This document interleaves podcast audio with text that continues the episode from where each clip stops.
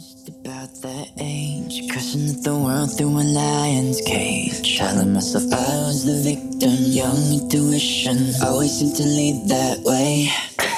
Tell me why every time I look in my eyes, all of the things I've always hated in myself come alive. I'm looking up, heading down, feeling like I'll die. All of the things I feel inside Chapter 11. beating heart feed my head lies. They're behind us! It was Rachel, yelling. Breaking through the side of the tunnel! Cassie screamed. They're everywhere! Help! Help! Ah! The speed of the attack was incredible. The force of the attack was impossible to explain. There were hundreds of them, ahead, behind, flooding up from the side tunnels, bursting from the walls. My leg! They bit off my leg! Oh, oh, my neck! Oh, help me! There were three of them on me. They were pulling me, trying to force me down so they could tear me apart. Tear me apart! A fourth scampered over my head, brushing my antennae. He locked his mandibles on my narrow waist. He was trying to bite me in half.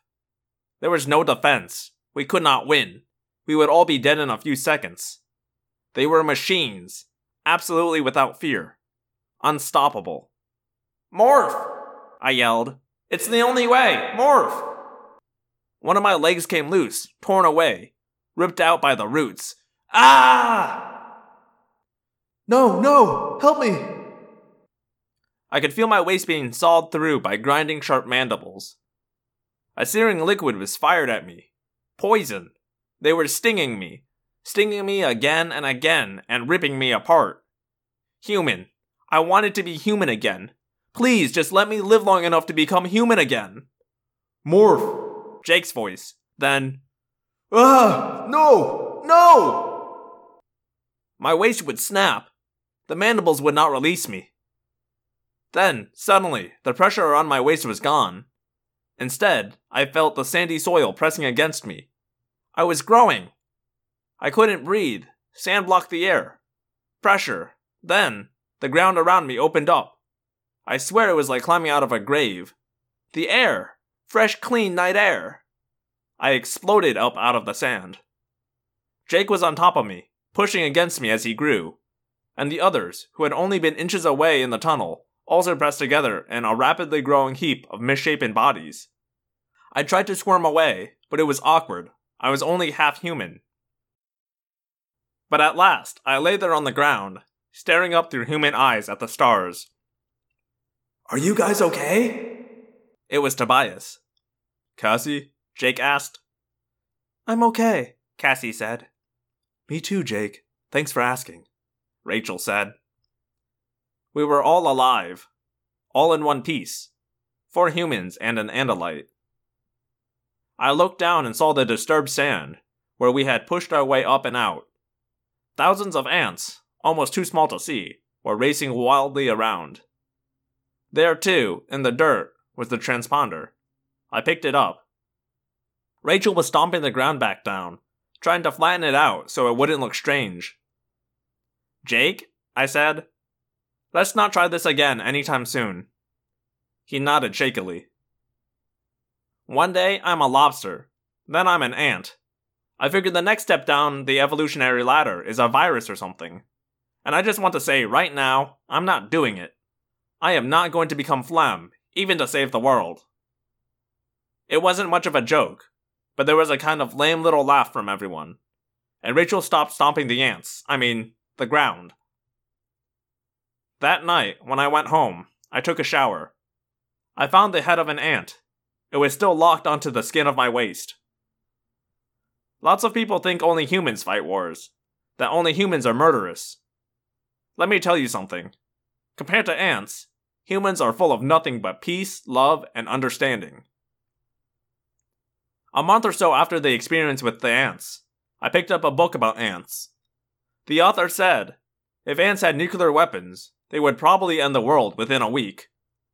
He was wrong. It wouldn't take them that long. Chapter 12 I was cool. I was fine. I slept okay. There were dreams, but I just put them out of my mind. When I got up the next morning, I ignored the fact that my dad's eyes were red, like he'd been crying. He was getting worse, not better, as we got closer to Sunday, to the second year anniversary of my mom's death. But I had to put that out of my mind too. I had to put a lot of things out of my mind. It was getting to be a habit. I saw Jake in the hallway at school. I pretended not to notice him. I saw Rachel too. She had a dark look in her eyes, like she hadn't slept, like something was really wrong. Even Cassie seemed grim. It had gotten to all of us. It's not so easy to just forget terror. It's not easy to just ignore the memory of your leg being ripped off, of being dismembered, torn apart. One of these days, I thought, one of us is just going to go crazy. Totally lock me up in a rubber room nutso. It was too much.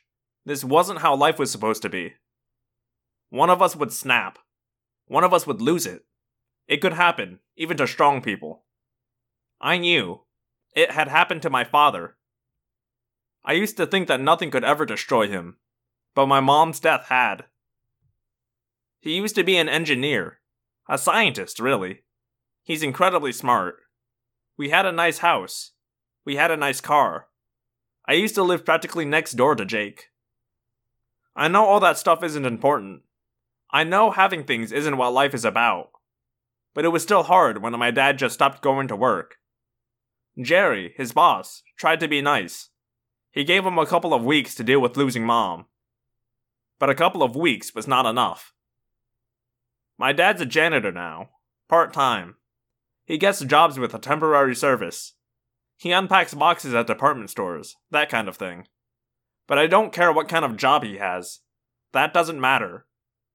What matters is that when I lost my mom, I lost my dad too.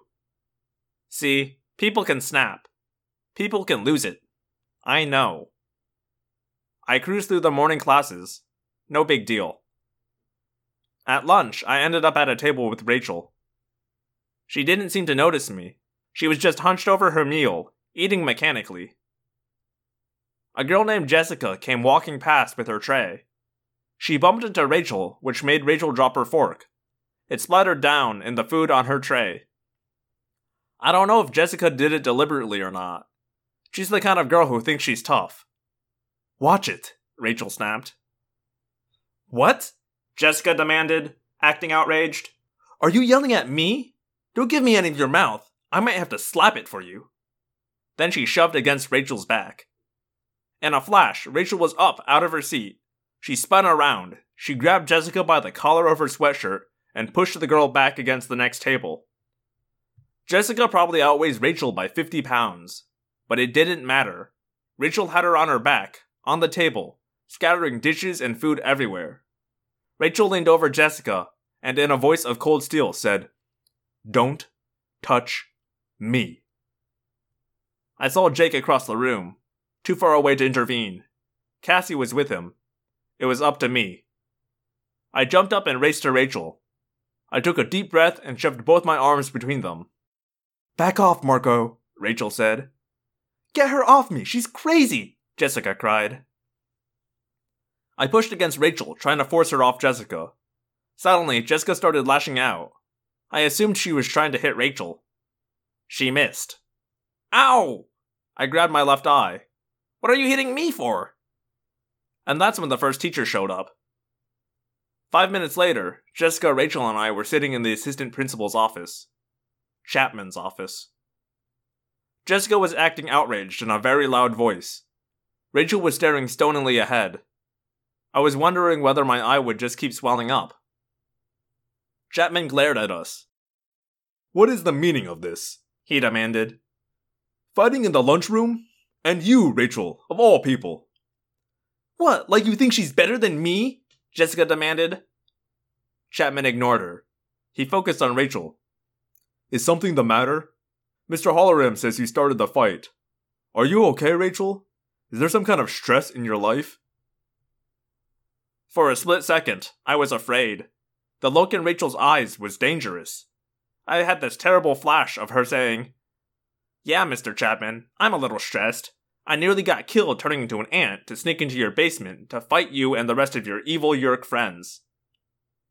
I knew Rachel was too cool for anything like that. But then, I would have said she was too cool to start a fight in the lunchroom. It's my fault, Mr. Chapman, I said. Your fault? His eyes narrowed. Yes, sir. Um, they were fighting over me. See, they both want me. They're both madly in love with me, and I can certainly understand why. Can't you? Are you crazy, you little toad? Jessica shrieked. But when I glanced over at Rachel, I saw just the slightest little tugging at the corner of her mouth, the beginnings of a smile. Chapman yelled at us for a few minutes and told us all to make appointments with the school counselor. Then he let us go. In the hallway outside his office, Rachel walked with me. I wish I could do that, she said. What? Always think things are funny. It's why you're so, you know, cool and in control. Me? Cool and in control? The idea surprised me. Rachel thought I was in control? Yesterday, last night, it got to me, she said. She shrugged. Then she smiled her supermodel smile at me. You grind my nerves sometimes, Marco. Always joking the way you do. But keep it up, okay? We need a sense of humor. Humor? You thought I was kidding? You mean you and Jessica aren't both insanely in love with me? Dream on, Marco, she said. Chapter 13 Ax finished building his distress beacon. He had it ready the next day, now that he had the Z Space transponder. Now we just had to figure out where to lay our trap. It couldn't be any place that would ever be connected with us. Not Cassie's farm, or the nearby woods. Not even anywhere in town, if we could help it. A couple days after the ant episode, we hooked up again in the fields of Cassie's farm, up against the trees of the forest. This was one area we definitely had to keep safe. It was the only place we had to keep Ax if this mission to help him escape failed. It was Tobias who came up with the answer. There's a gravel quarry. It's further inland. There's never anyone there. And it is just about an hour's flying time away. If we're flying somewhere, we'll have to get Ax a bird morph of some type, Jake said. He looked at Cassie. We have a few choices in the barn, she said. She bit her lip, thinking. We have a northern harrier that was poisoned. About your size, Tobias. Ax, do you mind picking up a bird morph? Jake asked. I have admired Tobias's shape. It is truly wonderful in every way. The sharp talons, the beak, much better than the human body. Not that I mean to offend, it is just that humans have no natural weapons. I miss my tail when I am in human morph. No offense taken, I said. But you're wrong about humans having no natural weapons. You marinate human feet in a pair of old tennis shoes for a few hours on a hot day, and you'll see a deadly weapon. The dreaded Stinkfoot. Okay, that's settled, Jake said. Now let's get down to details. If we're going to call down a bug fighter, we need to have a plan ready. Saturday should be the day, I think. As long as it doesn't involve ants, I said. I meant it as a joke, but no one laughed. No ants, Jake agreed quietly. I shook my head in amusement. You know, we're talking about taking on Hork-Bajir and Taxxons. I used to think they were the scariest things in the world, but it's the little ant that scares me worse now. When the meeting broke up, I hung around till Jake was done saying goodbye to Cassie. Jake and I walked home together. For a while, we talked about the normal kind of things we used to talk about before before our lives changed. We talked about basketball and disagreed over which was the best NBA team. We talked about music. Neither of us had bought a new CD recently. We even talked about whether Spider Man could kick Batman's butt, or vice versa. You know, stupid, normal, everyday stuff. I was stalling because I didn't want to have to tell him what I had decided. But Jake's been my friend forever. He knows me. Marco, what's the problem? What do you mean? I mean, you haven't said a single mean yet funny thing the whole way. That's not you. I laughed. Then I just blurted it out. This is my last time, I said. What do you mean? He knew exactly what I meant, of course. I'm in it for this time, but that's it.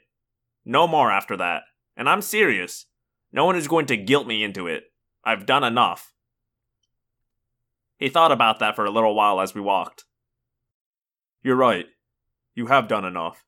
You've done a million times more than enough. It's just been too many close calls. Yeah. One of these days we aren't going to pull it off, you know? Ten more seconds and those ants would have had us. And before that, it was a pot of boiling water. And before that, I was practically killed by sharks. I mean, come on. Enough is enough. You're right, Jake said. Yeah. I was surprised that he took it so well. I guess I shouldn't have been. We all kind of treat Jake like he's the leader, but he's never been pushy about it. What are you going to do Sunday? he asked. That took me by surprise again. I don't know. Some Sundays we go to my mom's grave, leave flowers and all. But this is the two year thing. I shrugged. I don't know, man. He just nodded. But I'll tell you one thing, Jake. A year from now, I don't want my dad going to leave flowers at two graves. Chapter 14 This is wonderful! Wonderful! Flying! The six of us were all together, flying. It was the first time for Ax. He just kept saying how wonderful it was. He wouldn't shut up. It was the most excited he'd been since he discovered coffee. Which was cool, because flying really is wonderful. These are excellent eyes, Ax said. Far better than your human eyes. Even better than my Andalite eyes. Yes, birds of prey usually have great daytime vision, Tobias said. I think mine may actually be a little better than yours, though. I doubt that, Ax said. It is hard to imagine better vision than this. Remember the good old days? I asked. When we used to argue over who had the best jump shot? Now it's who has the best bird eyes. We were sailing above a patch of woods. It was almost solid green below us. We had risen high on a beautiful thermal. A thermal is a warm bubble of air that acts like an elevator, letting you soar high with almost no effort. We hoped there would be no birdwatchers down in the woods. We made a very unlikely flock a red tailed hawk, a falcon, a harrier, a bald eagle, and two osprey. We kept some distance between us so it wouldn't be too obvious that we were together. Also, the eagle, who was Rachel, was carrying something that looked like a small TV remote control. She was the biggest bird. She got stuck lifting the weight. I have an idea, I said. Let's just blow off the suicide mission and spend the day flying around. Sounds good to me, Cassie said. She meant it to be light-hearted. It sounded just a little too serious.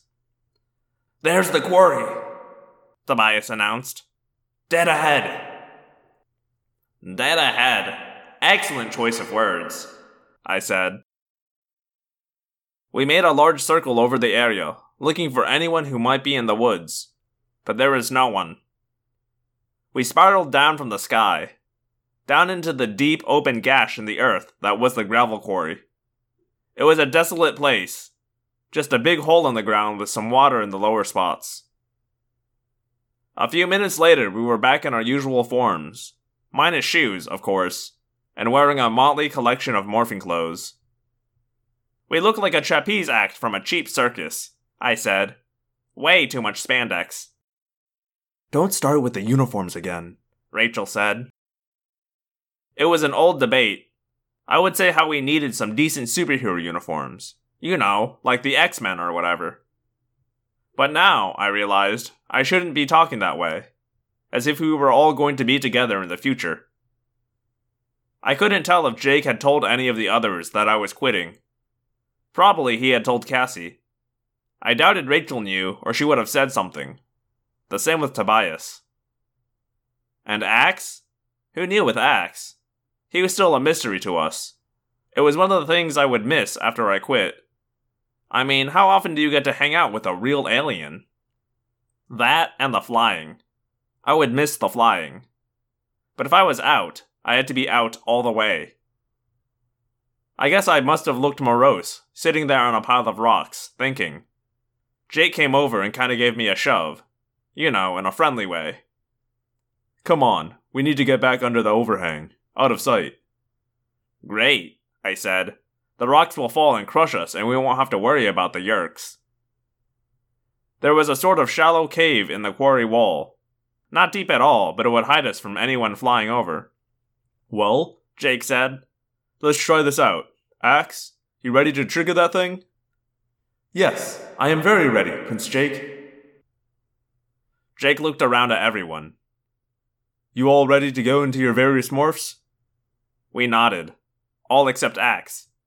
See, we were all going to go into morph, our strongest, deadliest morphs, in order to take care of the Yeerk crew when they came. But Ax didn't have anything but a shark, a lobster, an ant, and a harrier. We figured he'd be better off in his own Andalite body, which was plenty dangerous. Okay, Ax, do it. Everyone, morph. And let's keep our fingers crossed, I added. Or talons, claws, or hooves, as the case may be. Ax pushed a button on the distress beacon. As far as we could tell, nothing happened. It is working, he reassured us. So Rachel, Cassie, Jake, and I began to morph. These were all morphs we had done before. There would be no battle to maintain control over the animal mind. Rachel went into her elephant morph.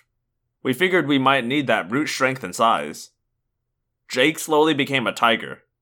Cassie used her wolf morph, and I focused on my gorilla. What a freak scene this is, I laughed as the changes began. Anyone who stumbled into this would think he'd lost his mind. It was definitely odd. You haven't seen weird till you've seen pretty blonde supermodel Rachel grow a trunk as thick as a small tree and ears the size of umbrellas. Or Cassie, growing gray fur over every inch of her body, falling to all fours and baring long yellow teeth. And then there was Jake. Huge curved claws grew from his fingers. A snake like tail whipped out behind him. Orange and black fur covered him. And when he was done, he was a full grown tiger. Almost 10 feet from his nose to his tail. Easily 400 pounds. If something deadly can ever be beautiful, it's a tiger. Bet I could kick your butt, I said to Jake. Yeah, monkey boy? I don't think so. Hey, I could stomp both of you, Rachel said. She walked closer, swinging her trunk and flaring her ears out. A moving mountain. This is so mature, Cassie said. Arguing over who could beat who. Ha! You're only saying that because we can all kick your butt, Wolfie. I pointed out. As if, Cassie protested. You'd have to catch me first, and I could still be running long after the three of you were worn out and fast asleep. You have an amazing variety of animals on your planet, Ax said. Someday, when the Yeerks are defeated, Andalites will come here, simply to try out the many animal forms. It would be like a vacation. Joe Andalite, you've won the Super Bowl. Now where are you going? I said, mimicking the Disney World commercials. I'm going to Earth to turn into a lobster. I don't understand, Ax said. I started to explain, but just then, a red light began to flash on Ax's homemade distress beacon. The response signal! They are coming! Quick, everyone to your places, Jake said. He slunk away, liquid power, to hide in the shadow of a boulder. Rachel pressed back under the shallow overhang, Cassie trotted to a spot to the right of Jake, and I tried not to look like a 400 pound gorilla behind a pile of gravel. Tobias flapped hard, struggling to gain altitude. Swoosh! It came in low, just above tree level, then disappeared before turning to come back. A bug fighter, just as we'd planned. Here's your ride home, Ax, I said. Hello, and thank you for listening to another episode of Audiomorphs, the Animorphs auditory experience. This is your host, Daniel. Thank you for listening. I don't have anything important to say here, but I feel like I should say something here. So, what I'll say is if you liked what you heard here, go visit us at audiomorphs.podbean.com or search us up on iTunes. Just search Audiomorphs and leave a review and a rating. I still don't got any of those, I don't think. I haven't checked this week. I don't check very often because, you know, there's like 20 of you. But, you know, if you use iTunes, give it a shot. Why not? You know? If you do this, I'll I'll leave a review for a podcast that I listen to on iTunes. I haven't done that either because I don't like using iTunes. I get it. I get it. Anyway, if you'd like to reach me and tell me to stop asking for reviews, you can do that at audiomorphscast at gmail.com and audiomorphscast.tumblr.com. That's all the news I got for you. News? That's all I gotta say tonight. Have a good night, everybody. My name is Daniel, and I believe one day the Andalites will come. Until then, we fight.